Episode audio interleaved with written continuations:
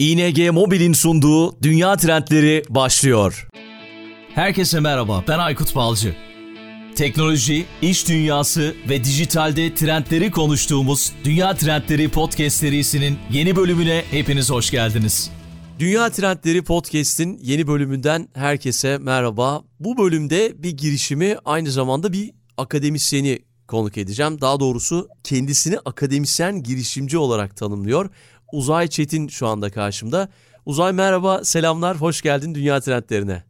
Hoş bulduk Aykut Bey. Çok teşekkür ederim davet için. Umarım çok güzel bir konuşma olacak. Çok sağ ol. Rica ediyorum. Son dönem içerisinde yapay zeka ile ilgili birçok yayın yaptık. 2023 yılında da ona odaklandık biraz da. Trend çünkü bu yönde ilerliyor. Çok yükselmiş durumda yapay zeka. Ama sizin girişiminiz dil öğrenmesiyle alakalı bir girişim sanırım ama farklı farklı da hizmetleriniz var. Bunlardan bahsedeceğiz ama öncesinde belki sen kendini akademisyen girişimci olarak tanımlıyorsun. Belki biraz kendini evet. anlatırsın bize ve ondan sonra da Tabii. konumuza gireriz diye düşünüyorum. Tabii çok sevinirim. Uzay Çetin ismim. Galatasaray Üniversitesi Bilgisayar Mühendisliği bölümünde hocayım şu an için. Son 5 yıldır ben gençler yönelik ücretsiz yapay zeka eğitimleri düzenliyorum. Sarıyer Belediyesi ile birlikte ortaklaşa yapıyoruz bu eğitimleri ve oraya da gerçekten çok iyi öğrenciler geliyorlar. Çünkü zaten sınavla seçiyoruz. Motivasyonu yüksek ve de belli başlı kriterleri sağlayan öğrenciler geliyorlar ve bu öğrenciler çok başarılı oldular açıkçası. Yani benim belki en son 25'ti. 25 farklı öğrencim, oraya katılan 25 farklı öğrencim çok farklı hackathonlarda birinci oldu. Hatta 4 yıldır Türkiye'de doğal dil işleme üzerine açık ek yarışması düzenleniyor. 4 yıldır orayı kazananlar benim oradaki öğrencilerim. Bir şekilde or- orada benim öğrencim olmuşlar ve ilk kazanan öğrencilerim ekiple birlikte aslında biz Samirifa'yı kurduk. Dolayısıyla bir akademisyen öğrenci ve sağlanan imkanlar, ortam sayesinde ortaya çıkan bir girişim bizimkisi Samirify. Dolayısıyla benim akademisyen ve girişimcilik bu şekilde bağlanıyor. Orada işte Yunus Emre diye bir öğrencim var. Onunla birlikte kurucu ortak olarak kurduk ama daha sonra tabii eklenenler de oldu. Araştırma ve üretim odaklı yapay zeka eğitimi veriyorsunuz burada. Evet, aynen öyle. Peki evet. şey yani hiçbir şey bilmeden mi geliyorlar size? Yoksa biraz Yok, işte ilgisi var mı insanların? Şöyle bir şey, sınav yapıyoruz. Sınav yaptığımız zaman onlara tabii ki yani katılımcılar sorular soruyoruz ve sorularda da Python programlama bilgisi gerektiren sorular soruyoruz. Yani Python bilmeden gelemezler. Ama şöyle bir şey, mesela diyelim ki birisi şöyle motivasyon çok önemli olduğu için ben ne kadar uğraştığına da bakıyorum. Yani mesela diyelim ki doğru kütüphaneleri kullanmamış, doğru Python'da doğru şeyleri bilmiyor ama yani çok uğraşarak belki kulağını işte uzun yoldan tutarak yani çok uğraşarak yapmış ama ben oradaki o çabayı gördüğüm zaman ha diyorum tamam bu aradığım kişi diyerek onları alıyorum. O şekilde öğrenci seçimini yapıyoruz. Yani birinci kriter motivasyon. Zaten şey Python da çok zor bir dil değil aslında. Bu işlere meraklı olan, kendini geliştirmek isteyen herkes böyle kısa sürede belli bir noktaya da gelebilir. Ve ondan sonra da sorduğumuz sorulara gösterdikleri çabayla da bizimle birlikte yol alabilirler. O şekilde Anladım. ilerledik şu ana kadar. Peki akademisyen kimliğiniz de var. Akademidesiniz Galatasaray Üniversitesi'nde. Ve evet. burada da evet. yine yapay zeka üzerine mi çalışmalar yapıyorsunuz? Evet, son zamanlarda tabii ki yapay zeka üzerine oldukça fazla yoğunlaştım. Zaten şirketimiz de bir veri bilimi ve doğal dil işleme üzerinde bir şirket. Dolayısıyla çalışma buralarla kesişiyor. Ama şöyle bir alan var, yani yeni bir alan var. Computational Social Science dediğimiz hesaplama sosyal bilimler adında bir alan var. Burası aslında farklı disiplinlerin bir araya geldiği ve dolayısıyla da e, gerçekten çok böyle meyve veren, çok fazla e, çok fazla yeni ve heyecanlı işin olduğu, araştırma alanlarının olduğu bir alan. Burada sosyal bilimciler, aslında şöyle bir şey, sosyal bilimciler öğrencilerin sorduğu sorulara artık işte bilgisayar kullanarak, veri bilimi kullanarak, yapay zeka kullanarak cevap vermeye çalışıyoruz. Yani diyelim ki toplum herhangi bir konu hakkında ne düşünüyor? Şimdi bunu yapmanın yolu eskiden anket anketlerdi. Bugün de hala daha anketler ama artık bunun farklı yolları da var. Dijital ortamda dijital iz bırakıyoruz. O dijital izlerde zaten Samir Fayda yaptığı şeylerden bir tanesi bu insanlar görüşlerini belirtiyorlar. Yani herhangi bir konu hakkındaki görüşlerini belirtiyorlar. Bu e, siyasi bir konu olabilir ya da bir şirketin yeni bir politikası olabilir. E, ya da birisi bir açıklama yapmıştır, bir şirket kampanya yapmıştır, bir TV sektöründe bir dizi oyuncusu diyelim ki yeni bir projede yer almıştır ve insanlar bunlarla ilgili fikirlerini beyan ediyorlar. Sosyal medyada da bu şekilde bu fikirler dolaşıyor. Şimdi biz bu fikirlerin ne olduğunu e, anlamak için işte bilgisayar mühendisliğinin, veri biliminin ve yapay zekanın yardımına ihtiyacımız var. Ben burada da hazır aklıma gelmişken şeyi söyleyeyim. Bu burada da kullandığımız yani ya da oluşturduğumuz bu şeye yani ben çok sevdiğim bir terim. MIT Media Lab'da Alex Pentland var. Onun kitabında ilk defa okumuştum. Sosyoskop diyor bunlara. Yani nasıl işte diyelim ki mikro evreni anlamak için işte mikroskop var. İşte makro evreni anlamak için teleskop var. Dijital sosyal evreni anlamak için de sosyoskoplar var. Ve aslında biz sosyoskop inşa ediyoruz. Bu sosyoskoplarla insanlar ne düşünüyor? Bunu anlamak istiyoruz Evet. ve bunu da e, bu da çok çok farklı yerlere doğru gidiyor. Peki yani gerçek zamanlı sosyal medya analizi alanında nasıl bir boşluk fark ettiniz? Yani burada bu girişimi Evet. başlatmadaki motivasyon neydi? Belki bunu sorabilirim. Çok teşekkür ederim. Bu bizim için gerçekten çok çok önemli bir soru. Şöyle bir şey, biz tabii başta söylediğimiz gibi akademisyen bir girişimciyim. E, Akademisyenlik tarafım daha ağır basıyordu. Şimdi bilmiyorum dengelenmiş olabilir. Ama sonuçta yani bir girişim kurmak çok farklı bir şey. Yani gerçekten burada bir fark yaratmak gerekiyor. Sadece akademik çalışmalar değil aynı zamanda karşı tarafın da işine yarayacak şeyler çıkartmak gerekiyor. Biz bu şekilde yola çıktık. Bu arada şey de söyleyeyim aklıma gelmişken bu girişimi işte öğrencilerimle birlikte kurmuştuk. Açık Ek yarışmasını kazanan öğrencilerimle birlikte ve orada da TÜBİTAK'a başvurduk. TÜBİTAK 1512 BİG programı var. Yani o onda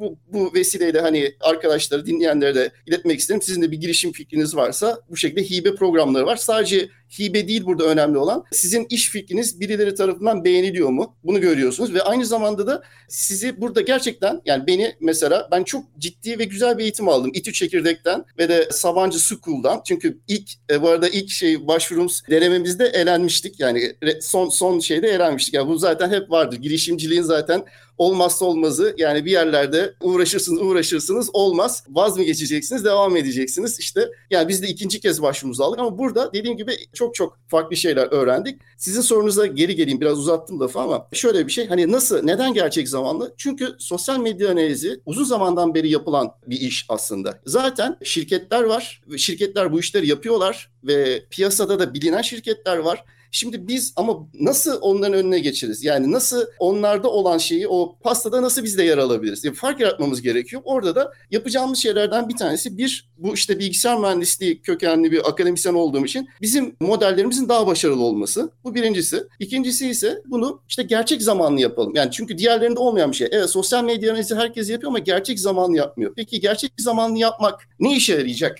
diye soracak olursanız. Evet tam da bunu Ee, burada da- soracaktım. Yani bu analizlerin işletmeler ya da markalar için sağladığı avantajlar neler? Evet, biz bunu aslında şöyle bir şey için yani TV sektöründe yani televizyon ya da medya sektöründe bir dönüşüm yaratabileceğini düşünüyoruz. Yani bir tartışma programı hayal edin. O tartışma programı sırasında işte önemli bir konu konuşuluyor, konuklar var ve o sırada belki de bir siyasi lider de orada konuşma yapıyor ve o sırada halkın nabzını anlık olarak ölçüldüğü zaman o noktada yani mesela moderatör dashboard diyebilir ki ya da şey olabilir. İki, iki farklı tartışmacı birbirleri tartışıyor. Acaba halk hangi tarafa mail ediyor? Hangi hangisinin söylediği daha çok pozitif etki uyandırıyor? Bunu anında bir moderatör dashboard anında görecek ve diyecek ki yani sayın konuşmacımız sizin söylediğiniz şey az önce halkta şöyle bir şey uyandırdı. İsterseniz bunu tekrar düşünün ya da burayı biraz daha açmak ister misiniz diyebilir. Ya da bir siyasetçi için bir reklam arasına gidilip isterseniz buraya toparlayın falan şeklinde e, anlık dönüşler yapılabilir. Böyle bir şey için yani TV sektörünü değiştireceğini Müthiş düşünüyorum. bir Yani şey real değil. time Müthiş bir şey bence.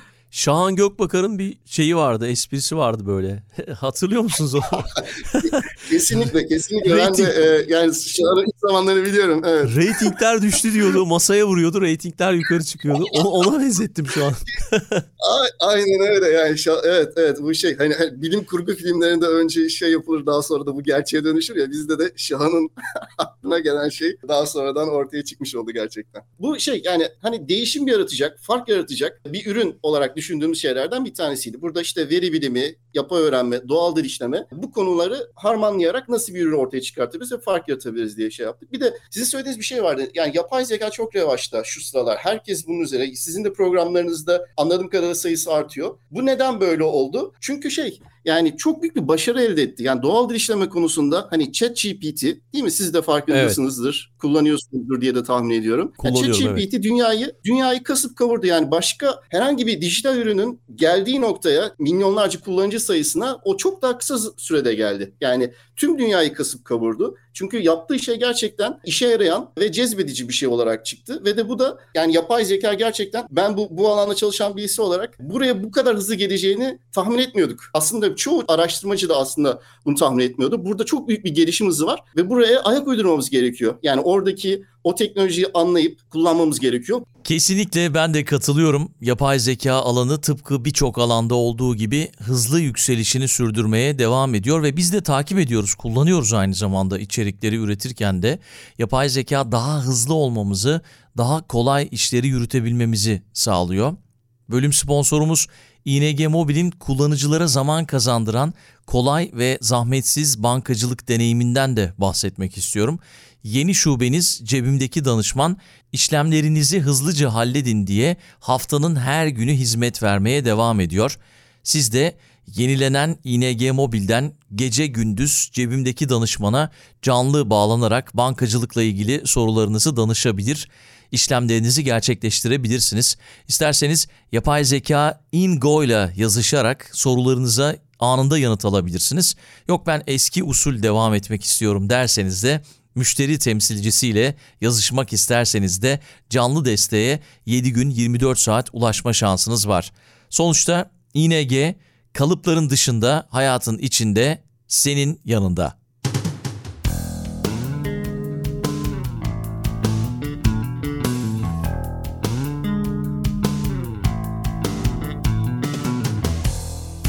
Şeyi merak ediyorum. Siz hangi şeyleri kullanıyorsunuz? Sosyal medya platformlarını kullanıp analiz ediyorsunuz? Ve ne tür veriler topluyorsunuz? Belki bundan bahsedebiliriz. Deminki soruyu da biraz Tabii. daha açabiliriz sonra. Tabii. Tabii ki. Ee, şöyle bir şey. Hani sosyal medya analizinde biz e, birden fazla platform üzerinde analiz yapabiliyoruz. Bunların başında tabii ki e, Twitter geliyor. Onunla birlikte YouTube. Mesela YouTube'da sadece YouTube'da e, videonun altına yazılan yorumları değil, YouTube'un videosunun içeriğindeki konuşmayı da, o metni de alıp orada da analiz yapabiliyoruz. Sosyal bilimcilerle çalışıyoruz şu an. Sosyal bilimciler şöyle bir projeyle geldiler mesela bize. Dezavantajlı gruplar ana haber bültenlerinde ne kadar temsil ediliyorlar? Görmezden mi geliniyorlar? Yoksa gerçekten temsil ediliyorlar mı? Mesela biz onlar için o ana haber bültenleri, YouTube'a koydukları ana haber bültenlerinde e, ne olduğuna bakabiliyoruz. Şimdi sorunuza ben devam edeyim. E, Twitter, işte YouTube. Bununla birlikte Facebook ve Instagram da hazır durumda. Yani burada da veri çekebilir durumdayız. Ama orada talep geldiği zaman yapıyoruz. Şu an için hali hazırda özellikle Twitter ve YouTube üzerinden bu verileri alıyoruz. Onun dışında şöyle tabii ki ekşi sözlük çok önemli. Şikayet var çok önemli. İşte Apple Store gibi yerler çok buralardan da verileri toplayabiliyoruz. Aslında şöyle bir şey. Özellikle birlikte çalıştığım o gerçekten çok iyi cevval çocuklar var. O işte açık eki kazanan çocuklar. Onlardan bir tanesi Yunus Emre. Yani o şey neredeyse interneti zipleyip indirebilecek kadar e, veri, veriyi çekme yeteneğine sahip. Dolayısıyla da yani herhangi bir ihtiyaç olduğu noktada oraya da çözüm sağlıyoruz. Anladım. Öyle. Benimle bir demo paylaşmıştınız. Bu işte Habertürk'teki bir canlı yayın sanırım bu. Yaklaşık bir yıl önce Evet. gerçekleşen bir Evet. televizyon programı. Burada mesela anlık bir Evet. şekilde her şeyi görebiliyoruz. İşte genel şikayet oranı, özgün kullanıcı sayısı, dakikalık ortalama tweet sayısı. İnanılmaz gerçekten. Bunu televizyon kanalı paylaşmadı tabii değil mi? Bu sizin kendi içinizde yaptığınız bir demo. Evet, kendi içimizde yaptığımız bir şey. Demo olarak yaptık, görüştük de. Ama e, şu an için doğru kanalları sanırım erişemedik. Doğru iletişim, eğer bizi dinleyen varsa e, şey yapabiliriz. Yani bu ürün e, şu an için tamamen hazır durumda ve de yani TV sektörünü gerçekten değiştirecek bir ürün. Medya sektöründekilerle görüşmeyi çok isteriz. Şey yani mesela moderatör o sırada diyelim ki ben moderatörüm şey diyecek programın ortasında Evet. şu anda bizim programla alakalı 1127 hatta artıyor şu anda işte 1143 Evet. 55 böyle gidiyor. Tweet atılmış diyecek. Bunların işte şu kadarı olumlu şu kadarı olumsuz ama bu, bu belki bir dezavantaj yaratır mı bilmiyorum şey için kanal için. Orada onu nasıl sunmak lazım bilemedim şu anda. Düşündüm sesli düşündüm de. Evet evet. Çok haklısınız o konuda. Orada büyük ihtimalle sunucunun yanındaki reji belki şey yapacak. Çünkü hem sunucunun zaten birçok şeyi kontrol etmesi gerekiyor. Orası çok hızlı aksiyon alınması gereken bir ortam. Belki orada reji e, takip edip sunucuya direktif verebilir. Sunucunun da önünde çok hızlı görünecek şeyler olabilir. Böyle bir böyle Bu- bir setup olacaktır diye Bu düşünüyorum. istatistikleri izleyiciyle paylaşmayacak. Olumsuz gidiyorsa program yani tepkiler olumsuz geliyorsa o sırada moderatörün bir şeyler yapması gerekiyor belki. Başka bir şeyler evet. olumluya çevirmek için. Şöyle bir şey. Evet, istatistikleri paylaşmakta bence bir sorun yok. Yani o gerçi televizyonun ya da programın karar vereceği bir şey ama bence hani şu an bizi şu kadar kişi izliyor ve atılan yorumlar pozitif. Demek de bir sorun yok ama pozitif yorumları ekrana getirelim. Yani yorumları da görelim derse ve kontrol edilmeden getirirse ve o sıkıntı olabilir. Böyle bir şey yapmamak lazım. Yani orada bir filtreden geçirmek gerekiyor. Çünkü bir anda ekranda görünmesi istenmeyen bir şey görünebilir. Ama istatistiklerde sorun olduğunu zannetmiyorum. Bu arada sadece basit istatistiklerin dışında da şeyler yapabiliriz. Bu da işte doğal dişlerinin geldiği noktayla ilgili. Yani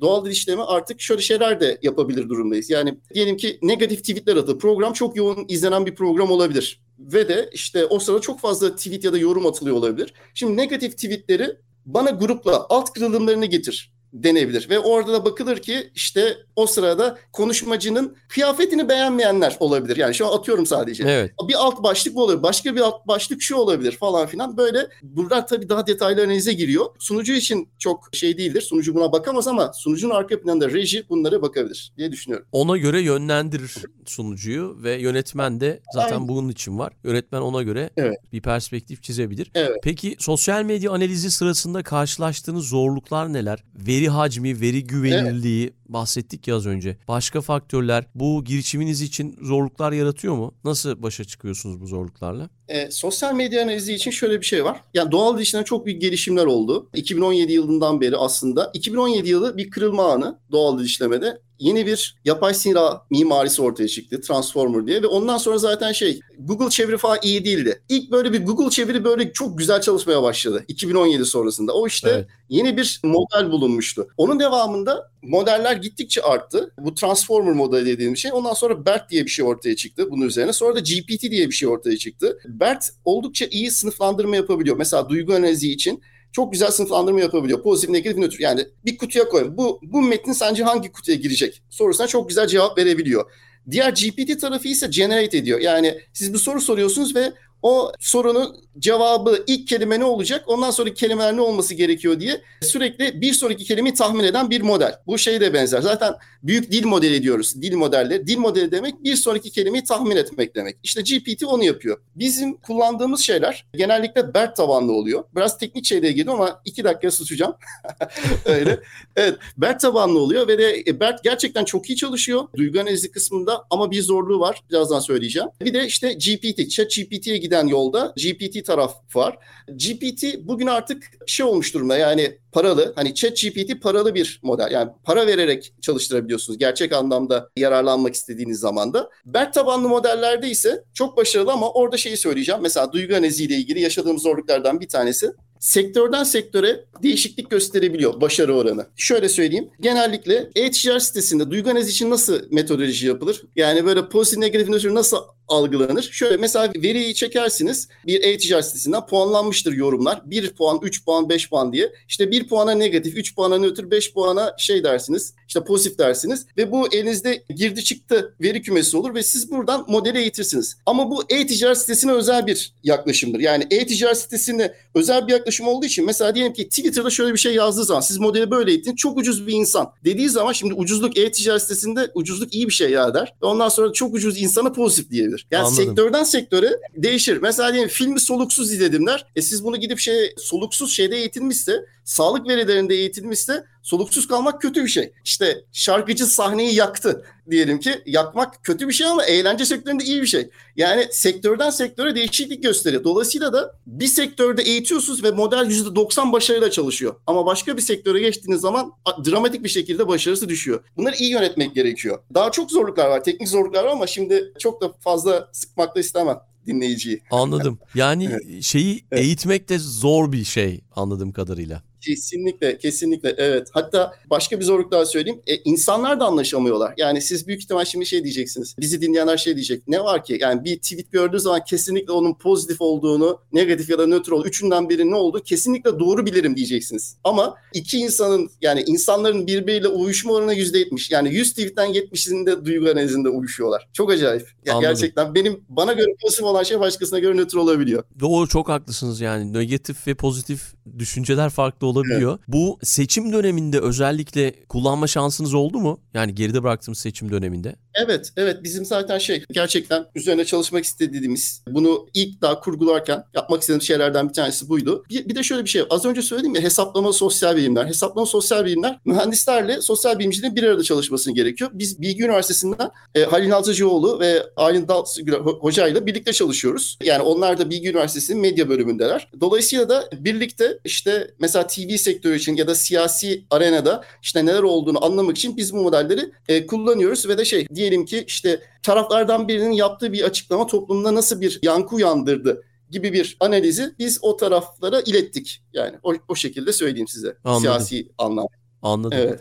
Peki evet. sosyal evet. medya analizi dışında başka ürünleriniz de var mı girişimin içerisinde? Ee, sosyal medya analizini geliştiren ürünlerimiz var. Yani şu an çok yeni bir şekilde bir şeyin üzerinde çalışıyoruz. O da yani sosyal medyayla sohbet etmek gibi bir şey. Yani hmm. sosyal medya ya şöyle bir şey. Bir işte Ekşi Sözlük gibi, Twitter gibi sosyal medya platformlarında sizin merak ettiğiniz bir konuda yazılmış olan şeyler var ve siz bizim sistemimize soru soracaksınız. İşte şu sosyal mecrada şu konu hakkında ne düşünüyor diye soru soracaksınız ve de oranın bilgisi size cevap verecek. Yani sosyal medya ile etkileşimi de değiştirmek istiyoruz aslında. Şu an yeni ürünümüz bu. Hani Anladım. TV sektörü bir değişiklik yaptığımız gibi sosyal medyayla etkileşimimizi de çünkü sosyal medyada kaybolup gidiyoruz. Saatlerimizi harcıyoruz. Halbuki bunu daha kısa sürede aradığımız şeye ulaşsak bunu kolaylaştıracak bir sistem tasarlarsak çok iyi olur diye düşünüyoruz. Bunun üzerine çalışıyoruz. Bir de şey söyleyeyim. Burada kullanacağımız teknolojiler anlamında az önce BERT ve GPT'den bahsettim. O GPT'nin geldiği noktada artık OpenAI. E, bu arada şeyi de hatırlatayım. Bu işler aslında Google'ın Transformer o e, şeyiyle başladı. Google'ın Transformer modeliyle başladı. Yani bunu Google e, başlattı e, ilk ciddi çalışma o işte çevredeki o iyileşme. Ondan sonra bu teknolojiyi alıp başkaları kullandılar. Bugün OpenAI ondan aldığı o bilgi yani o temelde ondan aldığı şeyin üzerine bayağı bir şey koyarak bunu gerçekten dünya çapında ses getiren bir şeye dönüştürdü. O ChatGPT dediğimiz şeye dönüştürdü.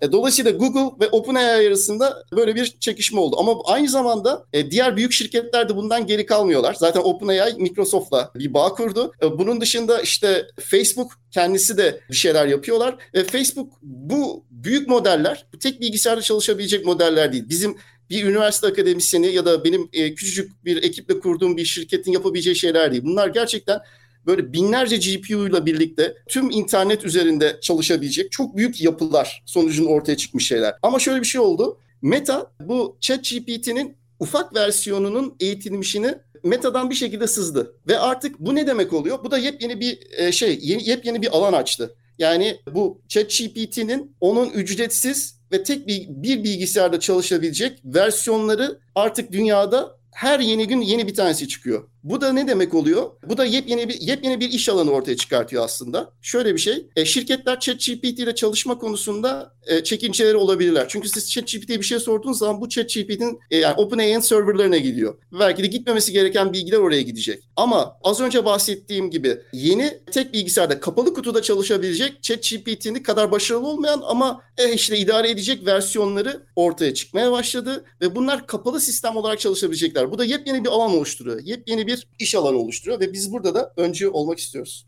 Anladım. Peki çok güzel bir şekilde anlattın. Hocam e, çok teşekkür ediyorum. Bence Türkiye'de şu anda bunu yapan yok herhalde değil mi? Yani sosyal medya analizi yapan var ama anlık canlı bir şekilde bunu sunan var mı böyle girişimler? Yok yok. Bu e, son 3 3 söylediğim şey üçünde yapan yok. Son söylediğimi düşünenler var. Hatta ben de zaten çok yakın bir arkadaşımdan öğrenmiştim. Kapalı chat GPT versiyonu dediğimiz şey. Bunları düşünmeye başlayanlar var ama çok farkında değil. Yani çok az sayıda insan farkında şu an Türkiye'de. Diğer söylediklerim de aynı şekilde. Gerçekten az sayıda insanın farkında olduğu şeyler. E, biz de yani fark yaratacak yenilikçi çalışmalar ortaya koymak istiyoruz. Gayet heyecanlıyız. İyi bir ekibimiz var. E, tabii ki şey hani Türkiye'de bulunduğum şartlar nedeniyle birazcık daha iyi imkanlar olsaydı süper olabilirdi. Ama elimizden geleni yapıyoruz. Tamam harika gerçekten. Sizi takip eden girişimlere neler önerirsin? Onlar nasıl ulaşsınlar ya da onlara ne gibi tavsiyeler olabilir? Evet şöyle bir şey yani ben kesinlikle yani TÜBİTAK bir çok uğraştırsa da oradan başlamanın doğru olduğunu düşünüyorum. Çünkü gerçekten birileri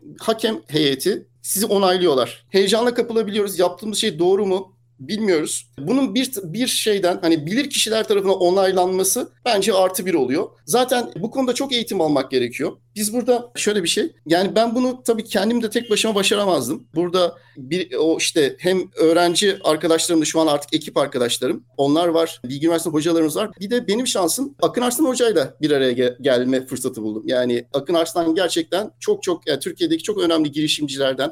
O da akademisyen girişimci ama akademisyen kimliğini çok ön plana çıkarmıyor Evet. bir tanesi ve yani şey hani bizim gerçekten mentörümüz. Yani bu konuda insanlar birbirlerine yardımcı olması gerekiyor bence. Onlar da diğer girişimci arkadaşlarımızla daha çok yol almış kişilerle bir şekilde kontak kursunlar. Genç arkadaşlarımız yani mühendis olacak olan üniversite öğrenci arkadaşlarımız bence girişimlerde çalışabilirler. Bazen bu o kadar istedikleri kadar iyi ücret alarak çalışamayabilirler. Ama oradaki maksat zaten o şeyi görmek, öğrenmek, bu yaşanılan zorlukları fark etmek. Yani inanın bu e, girişimcilik gerçekten düşündüğümden çok daha zor bir şeymiş. Yani tabii ki çok heyecanlı, çok güzel, mücadeleci ve maceracı bir ruha sahip olmak gerekiyor ama iyi ekip arkadaşları, iyi bir network gerekiyor. Ya zaten şey, yani bu hep böyledir. Yani devlerin omuzlarında yükseliyoruz. Yani az önce anlattığım şey de teknolojiler de öyle. Google başlatıyor, OpenAI ileri götürüyor, Meta bir şeyler yapıyor. Ondan sonra başkaları open source komünite bir şeyler yapıyor. Dolayısıyla da hep böyle bir birliktelik, paylaşımcılık ön planda olması gerekir diye düşünüyorum. Yani mentorlarla iletişime geçsinler. Süper bir kapanış oldu o zaman. Girişimciliği de çok güzel bir şekilde özetlemiş oldunuz. Çok çok teşekkür ediyorum. Güzel bir bölüm oldu. Umarım bizi dinleyenlere bir fayda yaratmışızdır. İlk defa duyduğum bir şeydi benim açıkçası. Ve önümüzdeki dönemde de Türkiye'den çıkıp dünyaya açılan bir girişim neden olmasın?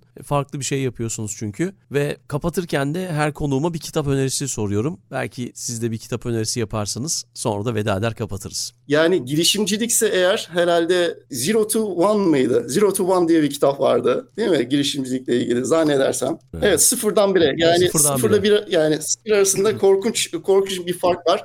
Oraya ulaşmak çok zor. Yani girişimcilik anlamında bana önerilen kitaplardan bir tanesiydi. Daha sonra gerekirse başka kitap daha öneririm. Tamam peki. Evet. Çok çok teşekkür ediyorum hocam. Başarılar diliyorum size. Ekibe herkese selamlar. Akın Bey'e de selamlarımı iletiyorum. O da bizim iki kere konuğumuz oldu. Tanışmamızın da tabii ki vesilesi oydu. Onu da belirtmeden geçmeyeyim. Ona da çok çok teşekkürlerimi iletiyorum. Tekrar buluşmak üzere o zaman. Görüşmek üzere. Gerçekten çok teşekkür ediyorum. Kendinize iyi bakın. ING Mobil'in sunduğu Dünya Trendleri sona erdi.